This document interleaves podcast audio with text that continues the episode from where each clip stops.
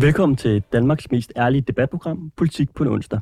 Her inviterer vi hver eneste uge spændende gæster til politisk debat uden spin og fastlåste politiske positioner. Og øh, hvis du forventer neutrale værter, så er det altså det forkerte sted, du lytter med. Ja, for mit navn det er Mads Strange. Jeg arbejder til daglig som politisk rådgiver i Liberal Alliance, og jeg har fornøjelsen af at være gæstevært for Simon Finding i dag. Ja, og det er jeg i hvert fald øh, mega glad for, at du vil være, Mads. Jeg glæder mig. Øhm, jeg hedder Nicoline Prehn, og jeg er aktiv i DSU og øh, folketingskandidat for Socialdemokratiet. De næste par timer kommer vi til at vende nogle af tidens vigtigste politiske historier.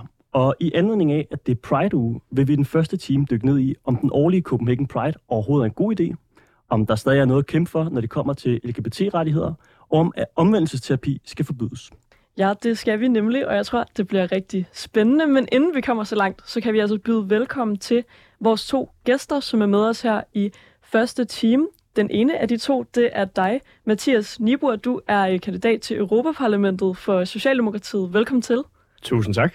Du er også medstifter af Socialdemokratiets regnbue-netværk. Er det ikke rigtigt? Jo, det er lige præcis rigtigt. Jeg tænker, om vi ikke måske kunne starte med lige at høre dig. Altså, du er øh, kandidat til Europaparlamentet, og du er også øh, ret ung, ikke? Du er 23, så vidt jeg lige husker. Præcis, ja. øhm, er du klar på valg næste år? Uh, ja, der er jo øh, cirka 10 måneder til, og her i fredags, der holdt vi valgkamps off med 80 frivillige, der kom, så jeg er mere end klar til valgkamp.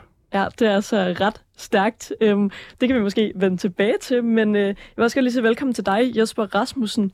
Du er næstformand i den organisation, der hedder Dansk Regnbueråd. Velkommen til. Tak skal du have.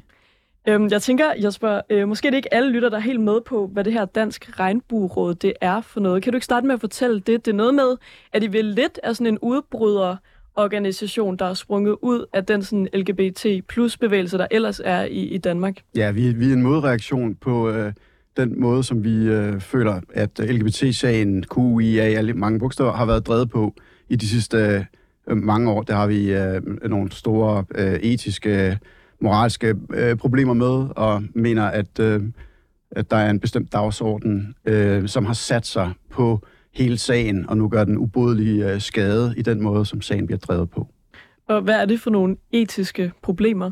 Jamen det er jo blandt andet, at man øh, nu lægger til grund for hele virket noget, der hedder intersektionel feminisme, som jeg ikke skal kede lytterne for meget, men det kan man selv slå op. Men det er de ting, som har givet os børnekønsskiftet, mænd i kvindesport, øh, kvinders øh, øh, enemærker bliver invaderet af bio, biologiske mænd, som nu identificerer som kvinder. Øhm, alle de her ting, som vi har øh, hævet øjenbrynene over, og ligesom tænkt, hvad fanden sker der her? Det kommer ud af det, og de er gået all in på det. Så det er en sag, der er gået fra at være en fuldstændig færre nobel kamp for ligeret, som jo dybest set blev vundet for ret lang tid siden, i sin grundgestalt i hvert fald, til nu at være et, et krav om øh, implementering af en ideologi på tværs af alle samfundsinstitutioner og niveauer. Ja, der tænker jeg måske, at vi lige skal høre dig, Mathias, om, fordi øh, så vidt jeg i hvert fald er oplyst, så er du, øh, du, du støtter vel sådan mere den, den, den større LGBT plus øh, bevægelse i Danmark, og ikke den her nye organisation. Øh, hvordan kan det være, at du har valgt at blive? Altså, for mig, så det bliver sådan noget underligt noget, så bliver det meget fraktioneret. Altså, for mig handler det om, at mennesker skal have lov til at være mennesker, og at øh, folk, der elsker hinanden, de skal have lov til at elske hinanden. Og det er derfor, jeg ligesom kæmper for LGBT-rettigheder og LGBT-personer. Og jeg er ikke enig i, at kampen den er blevet vundet. Vi ser stadigvæk markant højere selvmordsrater blandt for eksempel transkønnet. Vi ser markant højere mistrivsel for øh, LGBT-børn i folkeskolen. Altså vi ser sådan virkelig mange problemer. Øh, endnu mere ude i den store verden, men jo stadigvæk også i Danmark. Så derfor mener jeg ikke, at vi allerede har opnået et eller andet form for ligestilling. Og, øh... Jeg tror heller ikke, det er det, jeg siger. Jeg siger, at de store kampe er, er vundet øh, allerede. Og vi kan godt gå ind i detaljer omkring de ting, øh, øh, du nævner, fordi der er mange vinkler ind i det også. Men, men når mine venner skal være bange for at gå hjem på byen, fordi de har chance for, at de kan blive slået ned, fordi folk er alene overfalder folk på grund af, at de kan lide folk, for eksempel homoseksuelle, så har vi jo ikke vundet på sådan det helt store. Det er rigtigt, når man kigger tilbage i tiden, der vi virkelig rykket os meget. I gamle dage var det ulovligt at være homoseksuel, det var ulovligt for to mænd at danse sammen. Altså, der var virkelig mange ting, og det er rigtigt, det har vi rykket. Men hele den der idé om, at nu går det også bare for vidt. Altså, jeg kan også godt nogle gange høre nogle få komme med nogle forslag, hvor jeg tænker, okay, det var også lige ekstremt nok.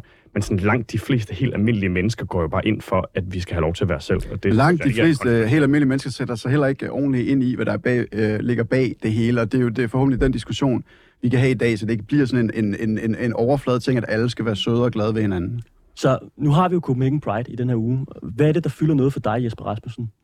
Altså, hvis den største ting, der fyldte for mig med, med Pride'en, det var, at jeg var gæst i Henrik Kvartrups uh, mediemagasin Q Company uh, til en uh, debat om uh, mediernes manglende kritik af Pride'en og af LGBT-bevægelsen, og hvor han stak en, en, en, en stor fed løgn lige op i hovedet på nyhedschefen på TV2, og Henrik Kvartrup er også mig, men jeg er så vant til det, uh, om at uh, Pride'en ikke uh, går ind for medicinsk kønsskifte uh, til børn. Og det var jeg kan ligesom sige, det var den gladeste nyhed, jeg havde fået, for jeg, jeg ligesom sagde, prøv så er der noget, vi kan være enige om. Og så spurgte jeg ham på vejen ud af studiet, og så siger han, hvad, du ved, hvad, hvad siger LGBT plus Danmark, og hvornår melder I det ud, og så videre. Og så, og så kigger han på mig sådan lidt smørrig, og siger han, jamen altså, vi går jo ind for medicinsk kønsskifte til børn. Vi føler bare ikke, at hvad hedder det, medicinering med stophormoner øh, er et irreversibelt øh, kønsskifte, så vi betragter det ikke som kønsskifte. Så det var sådan en Trump-agtig måde at sige, hvis det her det er fakta, så har jeg nogle alternative fakta. Det var den største oplevelse for mig. Det var dels at blive glad over, at vi havde noget, vi kunne enes om, og derefter få et fuldstændig godt punch over, at øh, han øh, var sluppet afsted med at, at lyve folk lige op Altså, nu kan man nok godt mene, at der er forskel på at blive behandlet med hormoner, og så at, at, at blive sådan altså kønsopereret. Øhm, men inden vi måske går ind i den diskussion, så vil jeg også lige høre dig, Mathias. Hvad fylder mest for dig til det her års Pride? Hvad synes du er ligesom det vigtigste? Jeg synes, der er utrolig mange ting, øh, man kunne, kunne vælge. Men jeg tror, noget af det, som jeg beskæftiger mig meget med, det er de manglende patientrettigheder til transkønnet i vores sundhedsvæsen. For det er sådan, at stort set alle ting, hvor man er i kontakt med sundhedsvæsenet, så har vi en hel masse rettigheder, det har vi fået opbygget gennem lang tid. Øh, altså, hvor længe man må vente på at få behandling osv. osv. Og der er vi altså øh, et sted i dag, hvor at hvis man er transkønnet, så den hjælp, man har brug for, for eksempel i forbindelse med hormoner eller kirurgi eller andet, faktisk bare den allerførste indledende samtale, der er der flere års ventetid. Øh, altså, det, det synes jeg er fuldstændig vanvittigt, at man accepterer, at man ikke har nogen rettigheder. Mm. Færre nok, hvis nogen så synes, de rettigheder skal se ud på en speciel måde, men alene det, vi siger, der er en hel gruppe af mennesker, som ikke har en rettighed til at få den hjælp, de har brug for, øh, og sådan set også krav på, det synes jeg er vanvittigt. Og der er jeg jo helt utroligt glad for, at sådan rigtig mange mennesker, når de får høre om det her, godt forstår, at det er da sådan set mærkeligt i sådan et stort velfærdssamfund, som vi har, at nogle mennesker simpelthen bare ikke har patientrettigheder. Men hvad er rettigheder til hvad? Altså, øh, de, der er jo masser af rettigheder, og hvad er det for nogle rettigheder, vi skal gå ind for? Jeg er nødt til at sige, Nicoline, mm. altså jeg ved ikke, øh, øh, har, du, har du sat dig ind i, hvad der er, der sker med en børnekrop, som modtager stophormoner og efterfølgende krydshormoner? Altså det er jo, øh, og særligt når du fortryder, altså så er der ingen vej tilbage. Stophormoner er ikke reversible. De er jo stoppet med at bruge dem i Sverige, i Norge, i Finland, mm. i Frankrig er en grund. Og grunden er, at børnenes øh, genitalier holder op med at udvikle sig, deres hjerne udvikler sig, Øh, heller ikke, fordi det er hypofysen, der bliver sat på pause. Altså, det er meget alvorligt, det her, og det er jo også en til, at man har stoppet det. Så øh, det, det kirurgiske kønsskifte er, øh, er én ting. Mm. Det laver vi i, i, i Danmark, efter børnene er, er blevet 18 år. Men inden da, øh, der er de medicinske foranstaltninger, øh, som øh, er blevet truffet indtil nu, og som vi heldigvis har lykkes med at få begrænset med 80 procent, men der er stadigvæk den, måske den grimmeste del af kønsskiftet tilbage, nemlig til de helt små. Altså, der, det er meget, meget alvorligt, det der sker. Ja, Ja, jeg, jeg vil godt øh, lige øh, komme på banen nu, at du ligesom øh, stillede spørgsmålet til mig. Og nu er det jo et program, hvor værterne også godt må blande sig. Så jeg kan i hvert fald sige, at jeg har øh, en række venner og bekendte, som har skiftet køn. Også hvor nogle af dem har ligesom startet processen øh, før de var 18. Øhm, der er ikke nogen af dem, der har fortrudt, og jeg tror, at det har haft øh, ret store konsekvenser for dem at hænge i systemet og vente på at få hjælp, og ikke føle sig anerkendt, øhm, og ikke føle sig respekteret, og føle, at det valg, de har taget om at ville skifte deres køn, at det faktisk har været det rigtige for dem. Så det er i hvert fald også noget, der, ha- der kan have konsekvenser. Så du, altså, din holdning er, altså, at børnekønsskiftet, altså det, at man starter, når man er 11-12 år på, på stophormoner, og så når man bliver 15, går over på krydshormoner, det øh, er noget, det vil du gerne holde fast i som et behandlingstilbud. Og jeg synes, det er enormt kompliceret, det her, men jeg, jeg synes da, at hvis, hvis man er 13, så er man også, synes jeg, et menneske, der godt øh, altså, kan tage sine egne beslutninger. Også hvis du er 13 og i princippet altså, ikke er udøvende i din seksualitet endnu, og træffer nogle foranstaltninger, som, har, som konsekvens kan have øh, at du bliver infertil, at du ikke kan få børn. Og, ja, altså jeg tænker, at der er i hvert fald øh, en, der er jo flere års psykologhjælp og sådan noget, man får, før man overhovedet kommer til muligheden for at få øh, kønshormoner. Altså der er øh, nogen, der starter på dem, når de er 11-12 jo, altså øh, mm. hvad hedder det, stophormoner? Ja, hvis Men... de så i, i forvejen har været i behandling, eller i, i et forløb i nogle år, ikke? Jo, jeg synes, vi lige skal have Mathias øh, på banen. Jeg synes, det er rigtig godt, du snakker om konsekvenserne. Fordi konsekvensen ved ikke at få behandling, det er også massiv mistrivsel det er en langt højere grad af selvmordsforsøg. Det er en langt højere grad af folk, der simpelthen ikke kan passe ind i samfundet, fordi at de er et andet køn end det, de er født som, og de gør alt, hvad de kan. De selvmedicinerer, de gør alle mulige forskellige ting, fordi de bare så gerne vil have lov til at være dem selv. Så når vi skal snakke om konsekvenser, så bliver vi også nødt til at snakke om, at når et studie i USA viser, at det kun er maksimalt 1%, der fortryder Det er den her rigtigt. behandling, når det er et studie viser det, du må gerne se- ryste på hovedet og alt muligt, men nu siger jeg bare lige, når et studie viser det, men 10% fortryder for børn, og 20% fortryder knæoperation og alt muligt andet. Altså hele den der idé om, at 99% ikke må få hjælp, fordi 1% kan fortryde noget, så skal vi huske, at hvis det er den vej, vi vil gå, så svigter vi de 99 procent af de mange, mange børn, som har brug for at få den her hjælp. Og hele det med stophormoner, det er jo, at man netop ikke gennemgår en pubertet. Pubertet er det forkerte køn. Altså ideen er jo, at man så får de her stophormoner, så øh, altså i mit tilfælde, hvis jeg nu ønskede at være en kvinde og født i en mandekrop, så vil jeg ikke gennemgå den mandlige pubertet. Mm. Fordi hvis vi kigger på børn, så er der jo stort set ikke nogen forskel på drenge og piger, indtil de når i puberteten. Så det her det er en måde at redde de her Du fra, mener for at fysisk, altså i gennemgå, udseendet. for at gennemgå den her fuldstændig ubehagelige transition, som der jo er. Og derfor synes jeg, det er vanvittigt vigtigt, at når vi snakker om konsekvensen, så skal vi bare huske, at når du snakker om den ene procent, der kan fortryde det, så snakker jeg om de 99 procent, som har brug for den her hjælp, og som bliver svigtet, hvis ikke Men de de 99 procent er et fuldstændig fald. Som har du været inde og se, hvordan de definerer fortrydelse? Den eneste måde, de definerer transition på, det er, hvis du har gennemgået et køn. Hvis du stadigvæk har din æggestok, for eksempel, men har fået hormonbehandling og alt muligt andet, så tæller du ikke som en, der har transitioneret, og derfor så heller ikke som fortryder. Tallet ligger langt. Lige nu ligger det i, i de reelle undersøgelser, blandt andet for SEGEM, som, som er en af de mest kredible medicinske organisationer, der arbejder med det her, på omkring 30 procent. Og man kan sige, øh, hvis du bare kigger på tallene i Danmark, så øh, har, øh, hvad hedder det, Seksologisk Klinik overhovedet ikke tracket noget, men de er alligevel vidne om ni, der er fortrudt ud af de 341. Det er næsten 3 procent i Danmark, og de har ikke tracket noget derudover. Det indrømmer det, og det er jo noget af det, de har fået særlig meget øh, bank for. Jeg er også nødt til at sige, at i forhold til at, at fortryde konsekvenserne ved ikke at modtage behandling, nu skal jeg få sige, altså konsekvenserne ved at få en behandling, du fortryder, den er, at din krop er ødelagt. Du er infertil. Du ligner noget, der er løgn i forhold til det køn, du øh, gerne vil ligne igen. Hvis du er en pige, så ligner du nu en dreng, og hvis du gerne vil være en pige igen, så gør du ikke det mere. Du kan ikke få børn osv. Det, det er en, en livslang konsekvens af et valg, de fik lov til at træffe, mens de var under ombygning som børn. Puberteten er, det er nødt til at sige, Mathias, ikke en sygdom.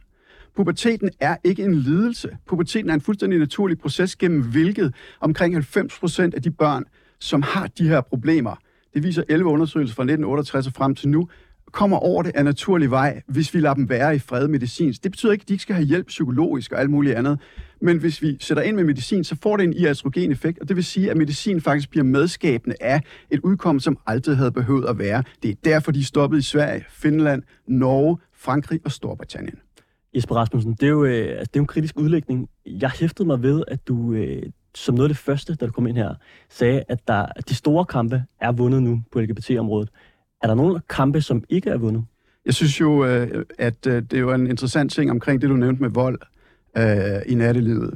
Men det er også interessant, når man igen ser på statistikken over, hvem er det så, der øver vold imod LGBT-personer med en, med en stor overvægt. Og øh, der er det jo typisk folk, som har med en muslimsk baggrund, og det vil sige, kommer fra et øh, miljø, hvor accepten er i bund i forhold til øh, vores øh, muslimske øh, brødre og søstre. Det er den kamp for mig, der er to kampe, det er at, sige, at få taklet og sige, jamen, hvorfor er der sådan en berøringsangst over for det, som de slås med? Øh, og der, jeg kender jo en del, og har kendt mange igennem årene. Det er dem, der har det hårdt. Øh, og, og det er dem, som ingen gider at gøre noget for, og i særdeleshed ikke LGBT plus Danmark eller Pride. Pride går ikke engang på Nørrebro. Vil LGBT Danmark, øh, eller vil LGBT-personer have det bedre i Danmark, hvis vi ikke havde indvandrere her til lands? Altså, man kan sige, det vil være langt, langt bedre, hvis vi som samfund generelt havde en accept øh, af homoseksuelle LGBT-personer, som, øh, hvad hedder det, var afklaret, og hvor, hvor der var plads til forskellighed, og hvor vi også kunne gå ind og i talesætte de tankesæt og miljøer, om det er fordi, at man er et bøvehoved, øh, du ved, Brøndby-fan, der bare ikke kan klare svense, eller om det er fordi, at man er øh, Mohammed, som måske selv slås med nogle issues, og, og, og, og derfor går løs på homo. Men er der forskel på det? Altså, er der, Der er ikke forskel på det. Jeg siger bare, overvægten, når man går ind og kigger på statistikken, hvem er det, der øver de her voldsforbrydelser, så er der en overvægt Okay, så folk du, du taler om noget med, noget med kultur og, og religion. Hvad, hvad siger du til det, Mathias? Ser du også det som ligesom den vigtigste kamp, vi har tilbage? Jeg ser helt generelt sådan, at forståelsen for LGBT-personer er det, som rammer. Og det er rigtigt, nogle kulturer, der har man ikke haft den samme sådan, øh, ændring af af opfattelsen. Så de kommer fra nogle samfund, hvor man stadigvæk har rigtig... Altså, det er jo klart, at hvis man kommer fra lande i Mellemøsten, hvor det er, der er dødsstraf for det, og man bliver fortalt hele tiden, hvor forkert det er, så øh, ser man det jo stadigvæk som forkert, når man kommer hertil. Det ændrer ikke på, at nogle af dem heldigvis godt kan se, at, øh, at øh, altså, det er helt okay, og så videre, og så videre. Men jeg bliver bare nødt til at sige, at hvis man skal have en god diskussion, så bliver man nødt til at lade være med at påstå ting, som ikke er sandt. For det er fuldstændig rigtigt, at der er en organisation, der hedder Copenhagen Pride, og hvorhen de går, det skal jeg ikke stå til ansvar for.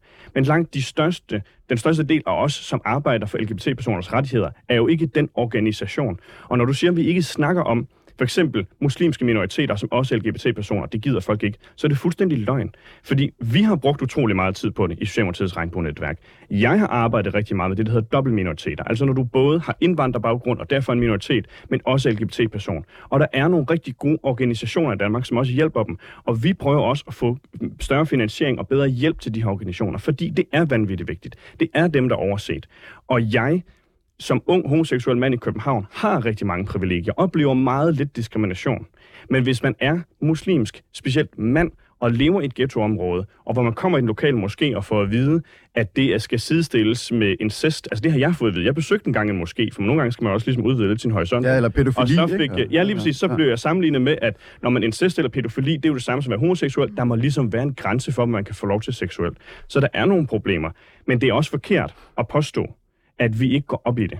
Og det kan, Hvem godt være, vi? det kan godt være Altså også, LGBT også brede menneskeskare Nej, af jeg, jeg mennesker, snakker vores organisationer. Det er jo, Jamen, det er jeg fuldstændig ligeglad med. jamen, det er jeg da ikke ligeglad med. Jamen, no, jamen, prøv at, du kan godt stå og pege på nogle organisationer, der har vedtaget nogle papirer, men det, jeg snakker om, det er de mange, mange tusind mennesker, der i Danmark går op i, at mennesker har det godt. Jeg hører sgu og det jer. Jeg er, irriterer mig, social, og jeg er irriterer socialdemokrat. mig. Jeg er i regnbue-netværket. Jeg har aldrig nogensinde fået en eneste mail øh, fra jer. Jeg ved ikke, hvad man skal gå i seng med for at få lov til at være med til nogle af de indsatser og møder, I holder osv. Jeg synes, det er fedt, I gør det. Jeg hørte aldrig noget om det. Og jeg er socialdemokrat, betalende partimedlem med i regnbue-netværket. Hører aldrig et pip fra jer. Så det der, det er en overraskelse for mig, men det er med en positiv overraskelse. Jeg er glad for, at I gør det der. Det Der vil, jeg pot- gerne, der vil jeg gerne invitere dig til måske at blive medlem af den øh, Facebook-gruppe, jeg i hvert fald tror, der er, hvor jeg følger med, øhm, og hvor der sker en hel masse. Øhm, Jeg er frisk. Fedt. Ja, hvor vi blandt andet jo også på lørdag skal, skal deltage i Pride. Øhm, det glæder præcis. jeg mig i hvert fald. Tis, du så det, som om du var ved at dø ved tanker om, at jeg skulle være med i den der Facebook. Nej, nej, nej, nej. Tværtimod, du er i øvrigt meget velkommen. Jeg blev bare en smule irriteret over kommentaren om, hvem man åbenbart skal gå i seng med, for man kan få lov til Det er en joke. Det er en talemåde. Ja, Det kan okay. du, og du kan tåle det. Ja. Ja, men prøv at, vi arbejder med det. Vi beskæftiger os med det. Vores politikere går rigtig meget op i det. Og jeg kan ikke gøre for, hvis du bruger al din tid i Dansk øh, Regnbueråd, og derfor ikke fornemmer, hvad vi andre går og arbejder Altså, med. jeg Men jeg synes, det er en meget underlig kritik, at man ikke anerkender, at andre mennesker godt kan kæmpe en kamp, bare fordi du er uenig, eller du har lyst til ikke at se, at Det jeg anerkender, kamp. jeg har lige anerkendt, at jeg synes, det er fedt, at I gør det. Det jeg påtaler, det er, at LGBT Danmark har en berøringsangst, øh, som må være det samme som for, øh, altså du ved, hvad rører ved plutonium nærmest. Altså de er redselslagende for at gå ind i det her. Susanne Brander, hun blev øh, stillet, øh, hun blev stillet et spørgsmål, og de sagde, at det er hende, der er, er øh, sekretariatchef og talsperson for LGBT plus Danmark. Og hun blev spurgt øh, om lidt om det her, hvor, hvor er I henne i, i den her? Og hun sagde, en ting vi i hvert fald ikke kommer til at gøre, vi kommer ikke til at ind, gå ind i øh, nogen offentlig debat om det her uden til, deltagelse fra øh, Øh, muslimske LGBT-personer. Og man kan sige, at det er sikkert dem, der har allermest på spil ved at stille fjeset frem. Så derfor så er det jo en snedig måde at sige, men altså, hvis der ikke kommer nogen, der vil sige noget om det, jamen, så, så, så skal vi i hvert fald ikke, og så videre. Jamen, altså, Men nu ligger du også nogle intentioner i munden på hende. Nå, Nå, men jeg jeg synes, det er meget, meget fair, at man siger, at hvis vi skal snakke om en menneskegruppe, så er det ret fedt at høre, hvad de selv siger. I øvrigt, Hvis i øvrigt så kan- synes jeg, at hvis- alle lytterne derhjemme skal huske på, at fordi der er en forening og en organisation, der hedder LGBT Danmark, som i øvrigt gør mange gode ting, så betyder det ikke, at alle mennesker, der kæmper for LGBT-rettigheder, er det samme som LGBT Danmark. Ja, det er vi jo så LGBT på. Danmark har ikke patent på, hvad helt almindelige mennesker synes. Og de har heller ikke nødvendigvis en repræsentation for, hvad den brede del af befolkningen synes. De gør rigtig mange gode ting. Men jeg skal ikke stå til ansvar for, hvad Susanne Brenner har sagt. Det siger Fordi når ikke. Jeg for, siger nej, nej, nej, men når jeg så fortæller dig, at vi tager den her kamp, og vi er opmærksomme på dobbeltminoriteter, og vi kæmper på rigtig mange forskellige områder, så er det det, vi Jamen, gør. så vil jeg spørge, hvad har I opnået resultater med den kamp så? Ja, problemet er jo, at jeg ikke bestemmer. Det er jo derfor, jeg stiller op. Det er fordi, jeg gerne vil ændre nogle af de her vilkår. Så jeg har ikke opnået noget med den kamp. Altså, der er jo gode organisationer i Danmark, som hjælper de her mennesker. Men hvad har de Og- opnået? og- Prøv at, det er noget underligt noget, det der. Vi som parti sørger alt, hvad vi kan for. Om nogen har vi tur at snakke om integration og sætte krav til dem, der skal integreres. Det er jo sådan set også en kamp for det her. Og få splittet op med ghettoområder er sådan set også en kamp for det her. Mm. Og sørge for, at man i skolen tager mere højde for LGBT-elever og sørge for en bedre trivsel, det er også en kamp for Hvorfor de her. er det egentlig, at og at man sørger for ordentlig psykologhjælp til unge, er også en kamp for de her mennesker. Hvorfor er det, du øh, sætter lighedstegn med øh, i, imellem øh, det, det, de undersøgelser, der viser øh, mistriv, større mistrivsel for LGBT-elever i, i folkeskolen? Jeg er folkeskolelærer, jeg kommer lige derfra, har lige sendt nogle første klasser til frokost. Øh, og hvor er det, at, at øh, du mener, at det problem opstår henne? Fordi det, jeg hører og oplever, det er, at og jeg, jeg, jeg var til et møde med en under, om, om VIVE, med VIVE, et, øh, det der analyseinstitut, mm. der skulle lave en undersøgelse om mistrivsel blandt lige præcis øh, dem. Og, jeg, øh, og de sad, og, og, og der var de der alle sammen, og øh, Susanne Brand og hele, øh, alle undervisere osv., og, og, hvad hedder det, og de sidder og snakker om jamen, alle de her ting, og, der, og, og mistrivelsen er stigende, så siger jeg, prøv at høre, øh, damer fra Vive der, øh, har I nogensinde overvejet at stille børnene det, det spørgsmål, der hedder, hvordan de egentlig har det med at være nedsænket i den her LGBTQIA-dagsorden hele tiden på alle de platforme, hvor de færdes? Får de det bedre af det? Og jeg har konkrete eksempler. Nu Hvad er det, hvad er det for nogle øh, platforme, du, du taler om her? sociale medier. Folkeskolen har jo også embraced det. Sex og samfund har vi jo outsourcet hele seksualundervisningen til. Øh, og de kører også efter, øh, hvad skal man sige, queer-teori, altså ideen om det selvvalgte køn osv. osv. De øh, er i, øh, hvad skal man sige, i sociale lag, og det er bare et fuldstændig grotesk over i talsat, øh, sådan som vi ser det. Og derfor så er det, vi sådan set bare siger, jamen, hvad, hvad gør det egentlig ved dem, når de ikke får lov at møde det Men Jesper, organisk? er du, er du helt sikker på det? For du vil sige, øh, På, jeg har hvad, er I sikker på hvad? Jeg har, jeg har en bror, der også der går i folkeskole. Ikke? De har seksualundervisning i sådan noget, måske altså en dag en gang om året. Ikke? Øhm, de øh, videoer, der bliver vist, det er stadig øh, nogle af de gamle, hvor, det, hvor, det, hvor der bliver vist en kvinde og en mand. Hvordan har man sex? Husk at bruge et kondom. Hvordan sætter man et kondom på? Øh, sådan en flamingo-pik. Altså, jeg synes, der er stadig er ikke det, lang vej øh, endnu. Nicoline, det er jo ikke det, er jo ikke, det, er jo ikke det sex samfund laver. Nogle af de ting, de laver, er gode. Jeg har jo selv brugt dem. Men problemet er, at det udvikler sig. Og det, jeg har kunnet spotte i det, man laver til de yngre klasser, er, at der er en langt, langt mere fokus på voksens seksualitet og forståelse af kønsidentitet helt dernede. Og det, altså, mener vi, er med til at grundforvirre dem fuldstændig. Lad dem opleve det organisk. Hele ideen om, at vi læser øh, viden om øh, voksenseksualiteter og kønsidentiteter ud over børn fra en helt tidlig alder i den forventning, at så får de det Jeg bedre. tror bare, jeg gerne vil anfægte, at det er noget, der sker. Jamen, de- det, ja, altså, jeg, jeg ved jo, hvad de laver, fordi jeg står der og, og ved, hvad, hvad børnene kommer hjem og fortæller, når de har været inde hos sex og samfund. Øhm, og, og det er ikke øh, flamingotismand og, og så videre. Det er det også. Det er sikkert også meget nyttigt at gøre det.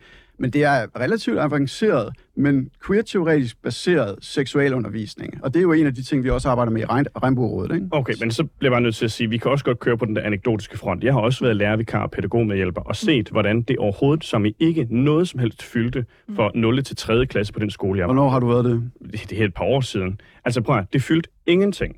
Så, så, så fair nok, at der på nogle skoler, der kan du synes, det er gået for langt. Men jeg må bare sige to ting til det. Jeg må bare sige to ting til det, hvis jeg må tale færdigt. Den ene er, at det er altså virkelig få skoler, hvis det overhovedet er. Jeg oplever ikke, at børn bliver overhældt med det her på nogen måde, eller hverken spørger om, hvad er dit køn, og du skal tage stilling. Nej, altså, det, det er fylder i skolen. faktisk, det, nu må jeg tale færdigt, det fylder faktisk ikke særlig meget. Den anden ting er, hvorfor siger du, at det er sådan en eller anden queer-teori, eller andet, du vil fortælle, Det det er konspirationsteoretisk, at man fortæller børn, at det også er okay at være homoseksuel, eller det er også okay at være transkønnet. Det er jo ikke sådan, de deler pamfletter ud, her skriver du op til at blive trans. Det er jo ikke sådan noget, der foregår. Man siger jo bare til børnene, at det er også i orden. Og det forstår jeg ikke, hvorfor det er et problem, at sex og samfund også oplyser om det. Fordi vi ved, vi ved, at børn allerede en meget tidlig alder begynder at have en eller anden form for seksualitet. Ikke at de udøver den, men at de begynder at tænke tanker, begynder at have følelser. Og der synes jeg bare, det er meget okay, man siger til børnene, at hvis du har følelser i den her retning eller den her retning, så er det faktisk også helt okay. Jamen, det er fint, så synes du, det er okay. Og det, jeg siger, det er, at det, det er langt vigtigere, at de møder det organisk. Homoseksualitet, lad dem møde det, når de skal til øh, fødselsdag hjemme hos øh, Sebastian, der har to møder. Lad dem møde det organisk, og lad dem tage snakken. Jeg er homoseksuel. Jeg i tale sætter det ikke, men tit så spørger de, har du en kæreste? Jeg spørger, så siger jeg, ja, du hvad hedder hun, om han hedder? Og så, er du bøsse? Og så, og så siger ja, det er jeg. Så er der altid en sød Selma, der rækker fingrene op og siger, jamen det er faktisk, du ved, Sebastian har to møder, og så videre. Og så glemmer de det efter 14 dage, fordi det ikke er vigtigt for dem. Så øh, lad dem møde det organisk. Hele ideen om, at det øh, via sådan et eller andet curriculum øh, skal, skal ned over, men det er egentlig ikke det er ikke Nu, øh, øh, sex. Jamen, det er bare, jeg- jeg, bare jeg sige, dig lige her. For mig er det sociale medier, der er det kæmpe store. Ja, jeg stopper jer lige øh, på den her uenighed. Der er i hvert fald allerede øh, lagt op til øh, noget af en debat her i studiet. Øh, nu går vi videre til noget af det, der i hvert fald også skal være dagens fokus, øh, som er det her med, hvorvidt der skal være et forbud mod omvendelsesterapi.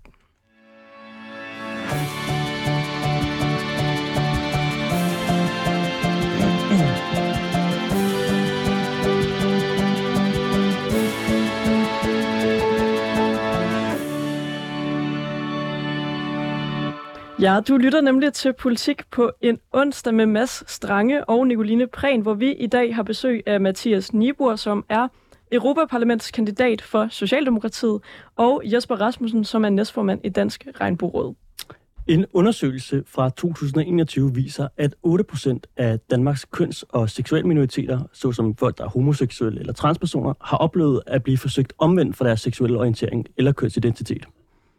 På baggrund af den her undersøgelse, som øh, altså var udarbejdet på data fra 2015 til 2020, der meldte den øh, dengang socialdemokratiske regering i 2021 ud, at de ønskede at forbyde omvendelsesterapi for unge under 16 år i Danmark. Omvendelsesterapi er ifølge LGBT plus Danmark et begreb, der betegner vedvarende forsøg på at ændre på en persons seksualitet og eller kønsidentitet gennem terapi, gruppesamtaler, ophold, psykoterapi, samtaler med religiøse vejledere, forbøn eller lignende.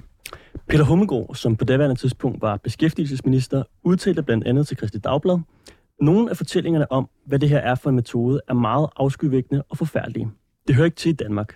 Derfor har vi et ønske om at gå så langt vi kan inden for lovgivningens rammer og indføre et forbud. Nu har SVM-regeringen så fortsat arbejdet og arbejder fortsat på, øh, at omvendelsesterapi henvendt til LGBT-personer under 16 år, eller i det hele taget, måske skal forbydes. Men uh, Mathias Nibur, du mener ikke, at det er nok. Du stiller op til Europaparlamentet, og uh, du mener altså, at det her med omvendelsesterapi, det er noget, som der skal lovgives om på et europæisk plan. Jeg tænker, at du, uh, om du ikke lige kan starte med at, at forklare, hvorfor du altså stiller det her uh, forslag. Jo. Det er fordi, at jeg har simpelthen kender nogle mennesker, der har oplevet det her. Og de ting, de fortæller om, er, altså, som øh, Peter Hummelgaard har sagt, virkelig sådan modbydelige. Øh, man prøver at gå ind i et menneske og ændre dem fuldstændig indefra på sådan nogle ret fjollede metoder, som i, åh, oh, du skal kigge på biler og se fodbold, og så skal du nok bare blive kureret, og man kommer til en pres, man bliver bildet ind af en psykolog og alle mulige ting. Øh, og jeg synes, det er rigtig godt, vi har snakket i Danmark. Jeg synes, det er godt, vi begynder at arbejde på det. Men jeg synes også, at vi må tage øh, snakken og give Jesper en lille smule ret i. Vi har haft mange store sejre i Danmark, og derfor så synes jeg også, at vi skylder, at man øh, tager det på europæisk plan, og man siger, at specielt øh, unge i Polen øh, oplever sikkert det her i meget højere grad end i Danmark. Øh, det, det, vi må også have et ansvar. Altså den europæiske union bygger på demokrati, det bygger på øh, øh menneskerettigheder, og det ser jeg som en ret fundamental menneskerettighed, at hvis man er øh, homoseksuel, så skal man ikke tvinges af en præst til at prøve at ændre det. Jesper Rasmussen, skal omvendelsesterapi forbydes? Altså, jeg øh, hvad hedder det, er meget enig med Mathias i, at det er en vanvittig ting at forsøge at omvende homoseksualitet. Alt tyder på, at det er en medfødt uh, tilstand. Problemet er, uh, om inden jeg gør dig uret, i det forslag, du vil stille, indgår der der også en eller anden form for forbud mod omvendelsesterapi i forhold til øh, øh, børn, som øh, har en alter, altså definerer anderledes kønsidentitetsmæssigt. Er det med i forslaget, det du gerne vil gennemføre? Altså, jeg ønsker, at, at man ikke prøver at pådute folk en anden seksualitet. Øh, Nej, men det er de har, kønsidentitet, Eller køns, der- Og også kønsidentitet. Så det er med i det. Er det lidt eller det, de har lavet i Belgien? Jeg er ikke bekendt med, hvad man har lavet i Belgien. Nå, men der har man det, gjort som det. For, det, som forslaget skal være, det er, at man skal ikke bruge en institution, eller en psykolog, eller en præst, eller et eller andet, til at prøve at presse folk til at have en anden kønsidentitet eller seksualitet, end den, de selv giver udtryk Jamen, det kan jeg godt være enig i. Jeg er bare nødt til lige at sige, nu kender jeg den der undersøgelse, I citerer, den, jeg kender den ret godt. Mm. Uh, hvad hedder det? Og de 8 procent, det handler om folk, der har rapporteret en eller anden form for u- ubehag i deres miljø omkring det, at de havde en anden identitet eller kønsidentitet. Der er en case, en case, øh, konkret. Ja, hvor der, jeg vil godt, øh, fordi jeg har også øh, læst op på den undersøgelse. Der var en case, hvor det var decideret mm-hmm. terapi, men Ja. ja. 8% har, har oplevet Oplevet forsøg det. på omvendelse. Ja, og man kan sige, hvad er det så? Hvad er et forsøg på omvendelse? Og, og jeg vil sige, prøv at høre, tjek ved, øh, hvis det rent faktisk var et problem i Danmark, hvad det ikke er. Altså, der er en case, hvor der har været forsøg på omvendelse. Så lad os, vi Og forsøger... der var 8 procent med forsøg på omvendelse, og så Jo, men altså, case jeg, bare, lige for, bare lige for at gøre den færdig. Så jeg vil egentlig hellere lede det hen på den anden del af forslaget, som er øh, det med kønsidentitet. I Belgien, der øh, har, er straframmen to års fængsel øh, for dem, som øh, udøver det. Og det er man ikke helt afgjort, om det også er forældre, der, der kan blive fængsel, eller om det kun er dem, der udøver det. Og så er der en bøderamme også, øh, som er, er ganske høj. Og det, hvad hedder det? Til betragtning, at der i Danmark reelt set ikke er det her problem, så kan man sige, hvorfor er det, at man så ønsker nu så via EU, at, øh, men LGBT Danmark arbejder jo på at få et dansk forbud også, vil lave noget, som øh, strafretligt er øh, behæftet med en så voldsom frihedsstraf, og så indgribende i forældres rettigheder i forhold til deres køns, øh, øh, hvad skal man sige, forvirrede barn, og, og prøve at søge alternativ udredning og sige, er det det her, der er på spil for mit barn, eller øh, er det ikke? Ja, så måske sige- skal vi lige øh, få på plads, Mathias. Nu er det dig, der jo gerne vil stille det her mm. forslag, hvis du bliver valgt ind i Europaparlamentet næste år. Øhm, altså, hvad, hvad tænker du, skal, hvad skal straffen være? Altså for mig, der tror jeg ikke, det er så vigtigt, hvad straffen er. For mig der er det vigtigt, at de her unge mennesker, for det er jo tit, når man er ung, man bliver udsat for det, når de har gennemgået det, så skal de vide, at det, de blev udsat for, var forkert, og nogen skal til, stilles til ansvar. Så synes jeg, vi generelt skal kigge på, hvad har konsekvenserne været for personen, og så på en eller anden måde, altså jeg er ikke jurist, jeg skal heller ikke sidde og lave sådan et eller andet, bare trække et eller andet ud af røven, fordi jeg lige føler, det kunne være fedt at smide folk to år i fængsel. Mm. Det vigtige er bare, at det ikke er tilladt. Mm. Fordi Men der skal vel være en straf? jo, Ja, selvfølgelig, og der skal være en straf, om den er økonomisk, eller det er en eller anden form for samfundstjeneste, havde jo været helt vildt fedt, hvis man kunne pålægge dem samfundstjeneste for LGBT-minoriteter. Rydde op Det havde efter været smukt, for eksempel. Øh, jeg synes bare, det er sjovt, du nævner før, at vi kan ikke snakke om dobbeltminoriteter, fordi de muslimer, de vil ikke gå ud og sige det. Men når vi så snakker om omvendelsesterapi, så kan du påstå, at det problem ikke er i Danmark. Men det er jo præcis det samme. Altså, når jeg kender to personer, som har været systematisk udsat for det, og jeg ved, at de to ikke gennemgår i den der undersøgelse. Det er fuldstændig rigtigt, når man laver sådan en undersøgelse. Jeg tror ikke, de der 8 procent, det er også lidt fluffy tal og lidt underligt. Det er så svært at lave statistikker på det område. Mm. Men bare det, at et menneske har oplevet det her. Altså ham, jeg kender, som ret ung bliver han sendt til det, han bliver bildt ind af en psykolog, så han regner med, at der er en tillidsperson, der er der for at hjælpe ham. Men den her person bliver ved med at sige til ham, Gud hader dig, fordi du bliver ved med at snakke om, at du har følelser for andre mænd, så det skal vi have pillet ud af dig. Beder forældrene om at presse ham til at få en kæreste, sender ham på en dybt religiøs efterskole, hvor man fortsætter den her behandlingsterapi. Det er så slemt, at han til sidst erkender, at Gud hader ham så meget, at der ikke er nogen grund til, at han lever, så han forsøger at tage sit eget liv. Han fortalte mig, at der var hjemmesider, undervisningsforløb, videoer, bøger, han fik stukket hovedet omkring det her på dansk.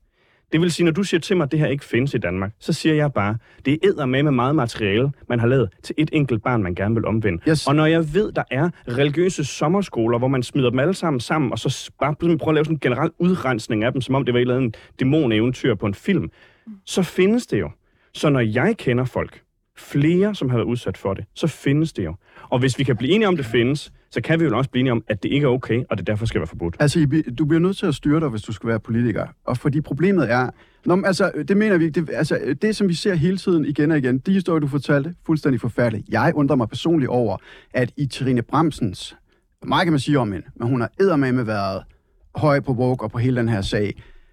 Hun, hvorfor er det, det var under hendes, øh, hvad hedder det, øh, ministertid, at den her undersøgelse blev lavet. Hvorfor fremgår det ikke, alle de her ting? Men lad det ligge, det kan være det ene eller andet. Jeg respekterer øh, den empiri, du har oplevet i dit liv. Jeg kan så fortælle dig, at i forhold til øh, børn med øh, kønsidentitetsforvirring, der har jeg oplevet øh, nogle helt andre ting, og der kan jeg så øvrigt også fortælle dig, at der findes der videoer, der findes der bøger, der findes der kompendier på dansk, som fortæller dem, at de er trans, også selvom de ikke er det. Så omvendelsesterapi må vel også handle, gå den anden vej et eller andet sted.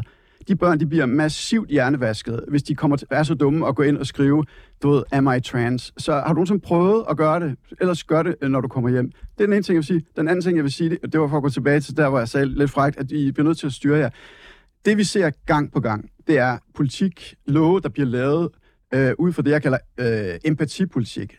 Og empatipolitik bliver altid lavet, det er noget, der er sket for en eller anden Tanja i Tostrup, og så laver man en lov ud fra det. Man er helt i, i, i navlehøjde, og I bliver nødt til at hæve jer op Ah, men, og se men på Jesper, du står konsekvensen vel af det, selv her og kommer med en række eksempler på altså, ting, du har hørt, folk, du kender. Jeg henviser til undersøgelser, og jeg henviser til Øh, hvad hedder Man det? kan altid finde undersøgelser, der Nå, underbygger men du et har eller andet lige- ligegyldigt, okay, hvad man tak for det. Din Nå, jamen, undersøgelse jamen, med bare, for at 1%. sige, bare, for at sige, bare fordi du har googlet dig frem til et eller andet fedt, eller set noget sjovt på. Twitter, så kan du simpelthen ikke stå her og underkende, andet at unge mennesker... end at gå op i det her. Så kan du ikke underkende, at unge mennesker oplever omvendelsesterapi i Danmark. Det siger jeg heller ikke. Jeg, jeg siger, at det, det vil der være, men jeg siger, at den undersøgelse, øh, som man må lægge til grund for den lovgivning, man skal lave, siger, at det her problem Ej, er Jesper, meget begrænset. jo 8 procent. Så kan man godt mene, det er begrænset. Jamen, hvad, men der er, stadig det, de hvad er det, der er blevet 8%, sagt til dem? Hvad er det, der de, de mener, at, at der er sket? Jeg mener, når du har en alternativ seksualitet, hvis dit liv former sig anderledes, øh, hvis, du, øh, du ved, hvis du har en anden hudfarve, hvis du øh, er tyk og fed, hvis du er alle mulige forskellige ting, som gør, at folk synes, at du afviger fra normen, så vil du bare de facto møde ting i din tilværelse, som er en del af det værk, du den modstand, som du skal takle. Så er der ting, som er fuldstændig urimelige, mm. og så er der ting, som er en del af den proces, det er at blive menneske, sådan som du er. Og der er det, jeg siger, vi, det nytter ikke noget, at vi øh, gør det strafpådragende. Mm. Øh, i princippet at skulle forholde sig til ting, som man bare bliver nødt til at forholde sig til. Det, som du, de ting, som du nævner, der er jo fucked up. Altså, det er jo en vanvittig måde at kigge på andre mennesker på. Og Men mene, Jesper at man Rasmussen, hvis vi forestiller os, at Mathias er held med at blive valgt til Europaparlamentet, han får fremsat sin lov om, at omvendelsesterapi skal være ulovligt. Kommer du så til at støtte op om det, eller kommer du ikke til at støtte op om det? Altså, det tænker jeg fremgår rimelig tydeligt, og det gør jeg under ingen omstændigheder. Jeg mener, det er en fuldstændig vanvittig måde at tilgå øh, hele den problematik på. Ideen om, at man fratager, øh, hvis vi ser bort fra hele den der homoting, som ikke er et, øh, et, et reelt stort problem i Danmark. Jamen, det er Men det nu handler Men- det jo også om... om Nej, nej, men, hvis, men hvis vi kigger på, på øh, omkring transkønnethed og så videre i børn, der findes ikke transbørn. Der findes børn i proces frem mod en pubertet, som de gør færdig, og så kan man konkludere på, hvad de endelig er, øh, når de er der. Mathias Niebuhr, Det har. Jesper Rasmussen en pointe i det? Altså, selvom han er enig med dig i, at det er afskyeligt at sende folk til omvendelsesterapi, er der så ikke også grænser for, hvor meget øh, staten og politikerne skal blande sig i de her ting? Jo, altså generelt er der grænser for, hvad stater og politikere skal blande sig i. Men når man ser unge mennesker nå ud til der, hvor de forsøger at tage deres eget liv, og så ender i psykiatrien bagefter, så synes jeg, det er meget mærkeligt, hvis vi siger, at der har vi ikke et ansvar. Og, og, og det er rigtigt, det er ikke mange tusind mennesker. Men hvis der er et par hundrede hvert år af unge mennesker, som oplever det her, så synes jeg, altså, stadigvæk, vi har det- ansvar det kan for det. og, selv, og selv hvis der var, det er der jo, og selv hvis der, selv hvis der ikke var nogen, der blev udsat for det, så synes jeg sådan helt etisk, så skal det vel stadigvæk være ulovligt at tvinge folk til at være et andet køn eller en anden seksualitet. Så vi- vi skal lave en lov bare fordi- For at være. Nej, Jesper, for de findes jo. Og ligegyldigt hvor meget du har lyst til at sige, de ikke gør, så kan jeg jo gå ud og finde de tilfælde til dig. Og jeg er da rigtig ked af, at ministeriet de er så dårlige til at finde de her mennesker. Men det er jo fordi, man betror sig til du være andre i glad en personlig relation. det, at og at man ikke man ikke signer op til et eller andet spørgeskema. Hey forresten, jeg er blevet tvunget til at have en anden seksualitet eller en anden kønsidentitet. Jeg synes, det er vanvittigt vigtigt, at man beskytter de her mennesker. Og jeg synes, det er ansvarsfralæggelse, at man bare siger, det findes ikke. Så det, det må ligesom bare have lov til at finde sted. Og nu, Nej, nu altså, bryder jeg jeg, jeg mener- bryder lige Undskyld, ja, nu, øh, jeg får lige at, at vide i øret, at øh, nu hvor vi nævner øh, selvmord, øh, så skal vi lige huske at sige, at hvis der sidder nogen og lytter med øh, med tunge tanker, så øh, kan man altså ringe til det, der hedder Livslinjen. Øh, og der er nummeret 70 201 201. Based. Jeg, jeg bliver simpelthen nødt til lige at botanisere det, du siger her, Jesper Rasmussen fra, øh, fra Dansk Regnbueråd. Altså, nu, nu, nu øh, Mathias Nibor, han, han viser ligesom øh, de her undersøgelser, der siger, at, at, der, at der er mange mennesker, der øh, i hvert fald 8 procent af de seksuelle minoriteter har, øh, er blevet sendt til omvendelsesterapi. Og du siger, at, det- at det ikke er sådan, det forholder sig. Altså, hvad er det, du bygger det på? Altså deres egen undersøgelse. De, de nævner en reel case. Men, men det, du, det, du nævner her, det er terapi. Det er det, du refererer til. Ja. Der er jo andre, der er blevet forsøgt omvendt ved at blive sendt til for eksempel psykolog eller til en præst. Nej, det- det, det- tæller vel også? Nej, nej, nej. Altså det, det er det, vi snakker om. De andre ting har været negative oplevelser i deres nærmiljø omkring det, at de er kommet Men vel inklusiv for eksempel i deres øh, religiøse nærmiljø. Nej, altså, øh, det, øh, hvad hedder det, terapien er defineret sådan, som I gjorde det i starten, det, var, og, det, som du meget fint gjorde, det er alle de der fuldstændig sindssyge ting, øh, de gør, fordi de mener, at de kan pray the gay away, og de kan gøre alle de andre ting der. Øh, hvad hedder det, og det er ondt og modbydeligt øh, og vanvittigt. Men problemet er bare, at hvis man føler, men gudskelov meget, meget begrænset i Danmark, og jeg mener, der under den nugældende lovgivning, som handler om at sikre et barn psykisk trivsel i eget hjem og nærmiljø, mm. øh, er fuldstændig mulighed for, øh, også strafpådragende, at gå ind og øh, stille folk til ansvar for de ting, de måtte have gjort, øh, eller det der. Det jeg prøver at sige, øh, Mathias, det er, at når du går ind og laver sådan noget der, øh, et forbud, som også inkluderer øh, mod øh, omvendelsesterapi, quote unquote, for, øh, for børn, som oplever kønsidentitetsforvirring. Det du gør, det er, at du sender et signal. For det første, fordi pro- problemet ikke eksisterer i Danmark i forhold til transkønnede øh, øh, børn. Så går du ind og siger til forældrene, ja, I skal passe på. Hvis I går ind og kritiserer det her, søger et tilbud, en anden udredning for jeres barn, end den bekræftede tilgang, som seksologisk klinik øh, anvender, hvor man kan sige, at barnet er det, barnet siger, det er. Hvis I går ind og siger, det bliver det hårdeste, den hårdeste tilværelse, man næsten kan leve i den vestlige verden, jamen det er som transkønnet. Formanden for min forening er transkønnet. Markus. Altså, det, han skal leve på medicin hele sit liv. Han har fået fjernet øh, alle mulige ting Har kirurgisk. han, Det- har han fortrudt? han har ikke fortrudt, men han gjorde også det. De var klar til at transe ham, da han var øh, 15 år. Og han havde selv, jeg ved ikke, om han er nordjyde og halv kvart eller jeg ved ikke, hvad der er på spil i ham. Han havde klarsyn nok til at sige, nej, det skal jeg ikke. Jeg skal vente til min pubertet er overstået, så jeg ved, om jeg gør det rigtige. Så han var 20, og, og der kunne han konstatere, at hans kønsdysfori var blivende, persisterende, øh, og han ikke var blandt de 90 procent af dem, som lider af det her, som kommer så naturligt over det. Og par, for helvede, Mathias, ender med at blive sådan nogen som dig og mig, eller en pige, der er lesbisk. Og altså, vi er, man snakker om, du ved, transing the gay away, Ja, men, ikke? men Jesper, øh, er der ikke også stor forskel på at være måske et barn, der måske er i tvivl om sin kønsidentitet, der er ret langt fra at være i det stadie, som altså, jeg tror enormt mange børn jo oplever, øhm, og så til decideret at få hjælp og behandling. Det ville man da ønske, at der var, men det har der jo ikke været. Og man kan Ja, sige, det er der. jamen, altså, vi kan jo bare konstatere, øh, vi ved jo, hvad kriterierne har været for at blive godkendt til et børnekønsskifte. Mm. Og jeg er bare nødt til at spørge jer, fordi også bare lige så vi mødes i øjenhøjde omkring det her. Jeg har et spørgsmål, der hedder, er der 100% sikkerhed i diagnostikken af et barn omkring de her ting, ja eller nej? Nej, for det er der ikke Nej, noget det er der lige præcis ikke om noget som helst. nogen Nej, så det er næste spørgsmål. Så, så når Seksologisk Klinik går ind og siger, og det har de gjort til en af, af vores medlemmer, som har fortrudt sit kønsskifte, så hun, han sagde, hvorfor passer I ikke på mig? Du ved, jeg var øh, øh, bipolar, og øh, der har været alle mulige andre ting på spil. Øh, cheflægen for Seksologisk Klinik sendte brev tilbage sagde, at vi har ikke noget diagnostisk øh, værktøj, der kan afgøre, om vi gør det Nej, bare lige to sekunder. Om vi gør det rigtigt. Vi kan kun lytte til, hvad folk selv siger, og så træffe en beslutning. Så det er et gæt. Og der er mit spørgsmål, nej, bare, jeg bare lige spørge. Ja. Mit spørgsmål nummer to er, så når du gætter forkert, og, ø- og hvis man siger, ødelægger barnets krop, og- barnet, når det bliver 225, øh, fortryder sin behandling. Er det okay? Må vi bare får, leve... Må Mathias får lige ordet, så vil Nej, vi gerne må vi videre bare- til sidste runde dig, af dagens Mathias, er, vi, må, vi, må, Mathias har ordet. vi, må vi bare leve med, at der er nogle børn, der bliver fejlbehandlet, for at andre kan få deres behandling tidligere? Fordi at nogen bliver fejldiagnostiseret, eller ikke får den rigtige behandling, så kan vi jo ikke lade være med at give nogen som helst behandling. Så skal vi have som mål, at den behandling bliver bedre. Fordi når du så foreslår at afvikle, så foreslår jeg så at udvikle. Vi skal sørge for, at der er flere ressourcer til området. Vi skal sørge for, at der er nogle bedre personer, som sidder med det ansvar at hjælpe de her unge Har, har mennesker. du mødt et Nu går ungt vi menneske, der fortryder? Nu har du. Altså, det, det er jo så vildt, det der sker med dem, ikke? Altså, du lytter til Politik på en onsdag med Nicoline Prehn og Mads Strange, hvor vi i dag har besøg af Mathias Nib- Nibur, EP-kandidat for Socialdemokratiet, og Jesper Rasmussen, næstformand i Dansk Regnbueråd. I Polen har en øh, tredjedel af landets kommuner erklæret sig som LGBT-frie zoner. I Rumænien er det ulovligt at undervise eleverne i, at ens kønsidentitet ikke nødvendigvis er den samme som, den biologiske, som det biologiske køn, man er født med.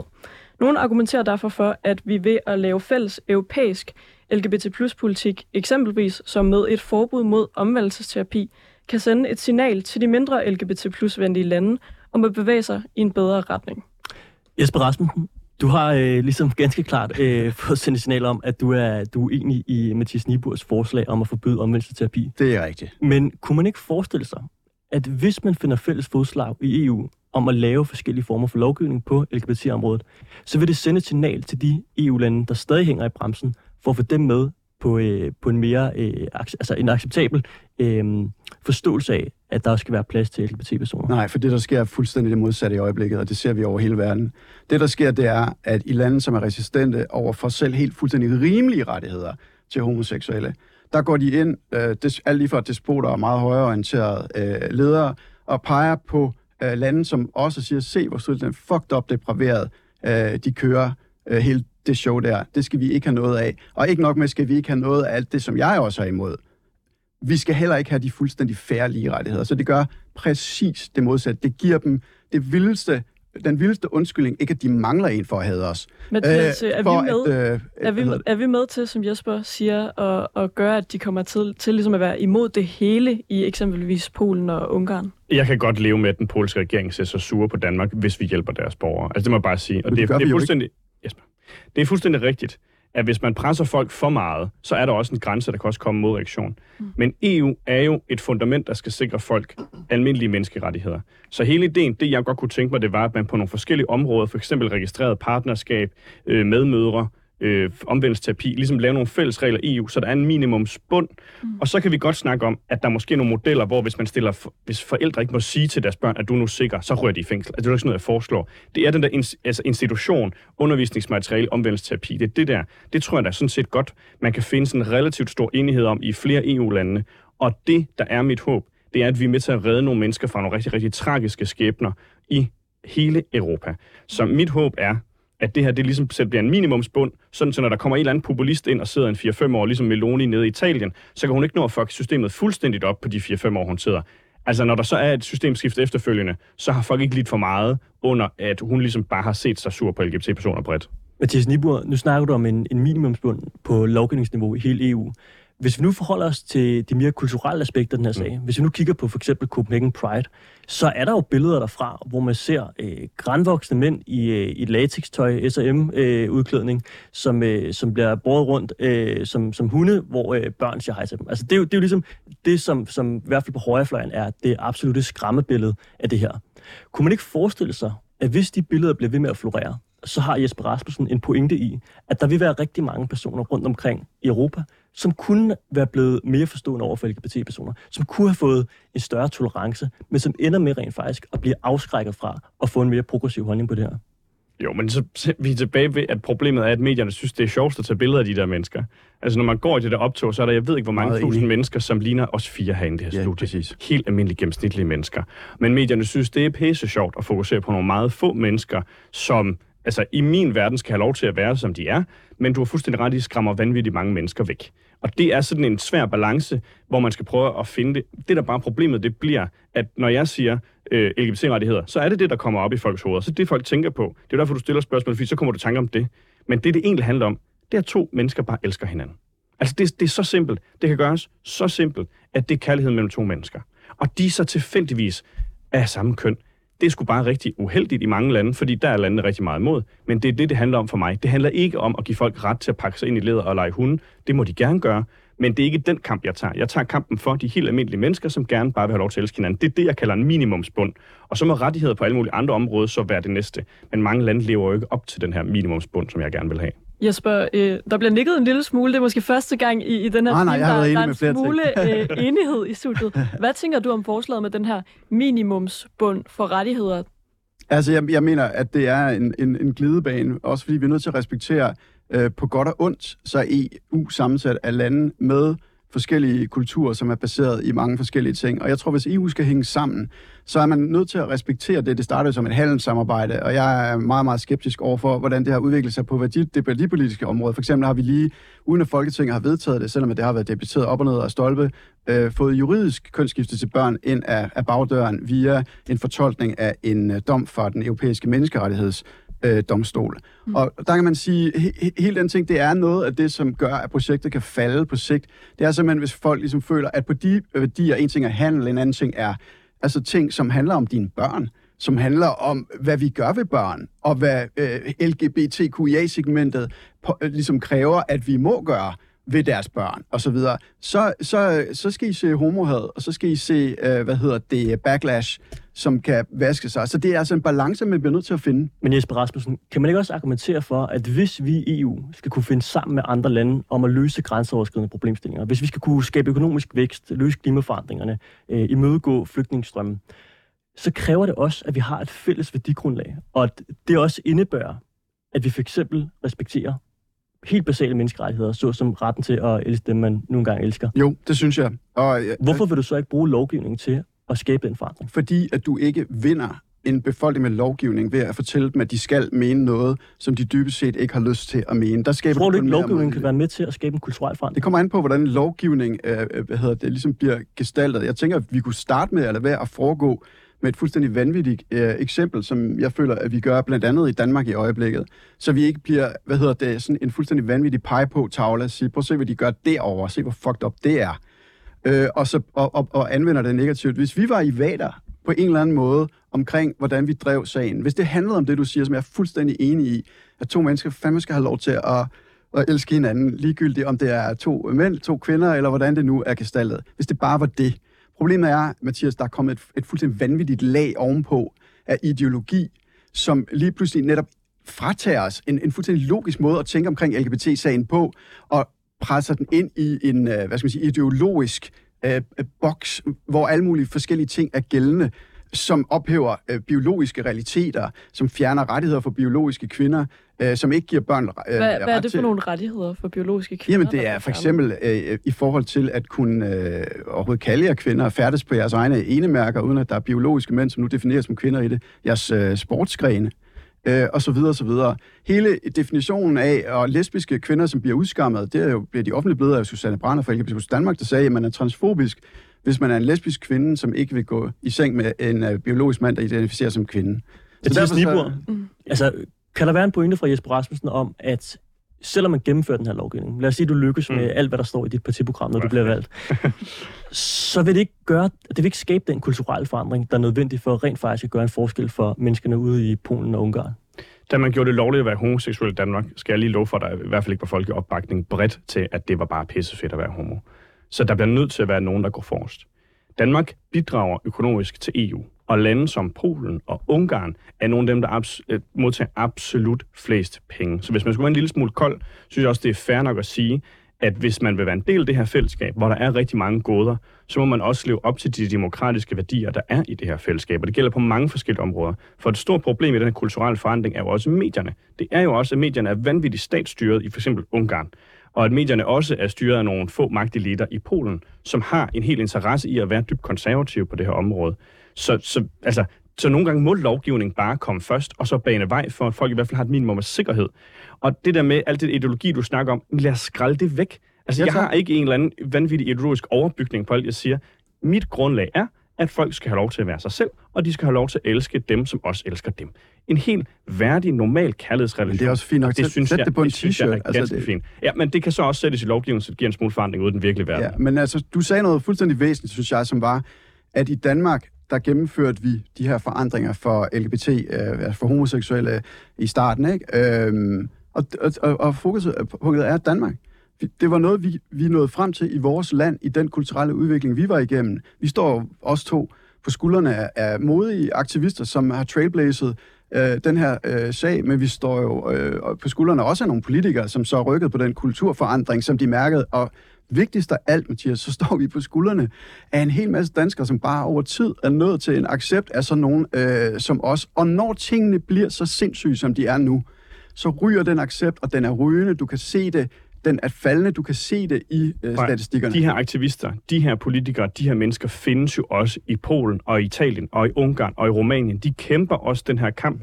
Men hvis ikke vi hjælper dem, så efterlader vi dem alene. Fordi det er rigtigt, at vi står på skulderen nogen her i Danmark, der lykkes. Men vi kan jo ikke bare lade dem i Polen være øh, tilbage uden nogen hjælp, fordi deres ikke er lykkes endnu, fordi de kæmper sgu også dernede. Ja, men jeg er nødt til at sige, at den kamp er, er jo nødt til du er nødt til at have folk med. Hvis der kommer en EU-lov, der siger, at du skal det her, det betyder ikke, at accepten i befolkningen, som at det, du møder hver dag, øh, bliver højere. Det var det, vi nåede i dagens første time af Politik på en onsdag. Tusind tak til jer, Jesper Rasmussen, næstformand i Dansk Regnbueråd, og Mathias Nibur, Europaparlamentskandidat for Socialdemokratiet. Tak fordi jeg måtte være med. Tak.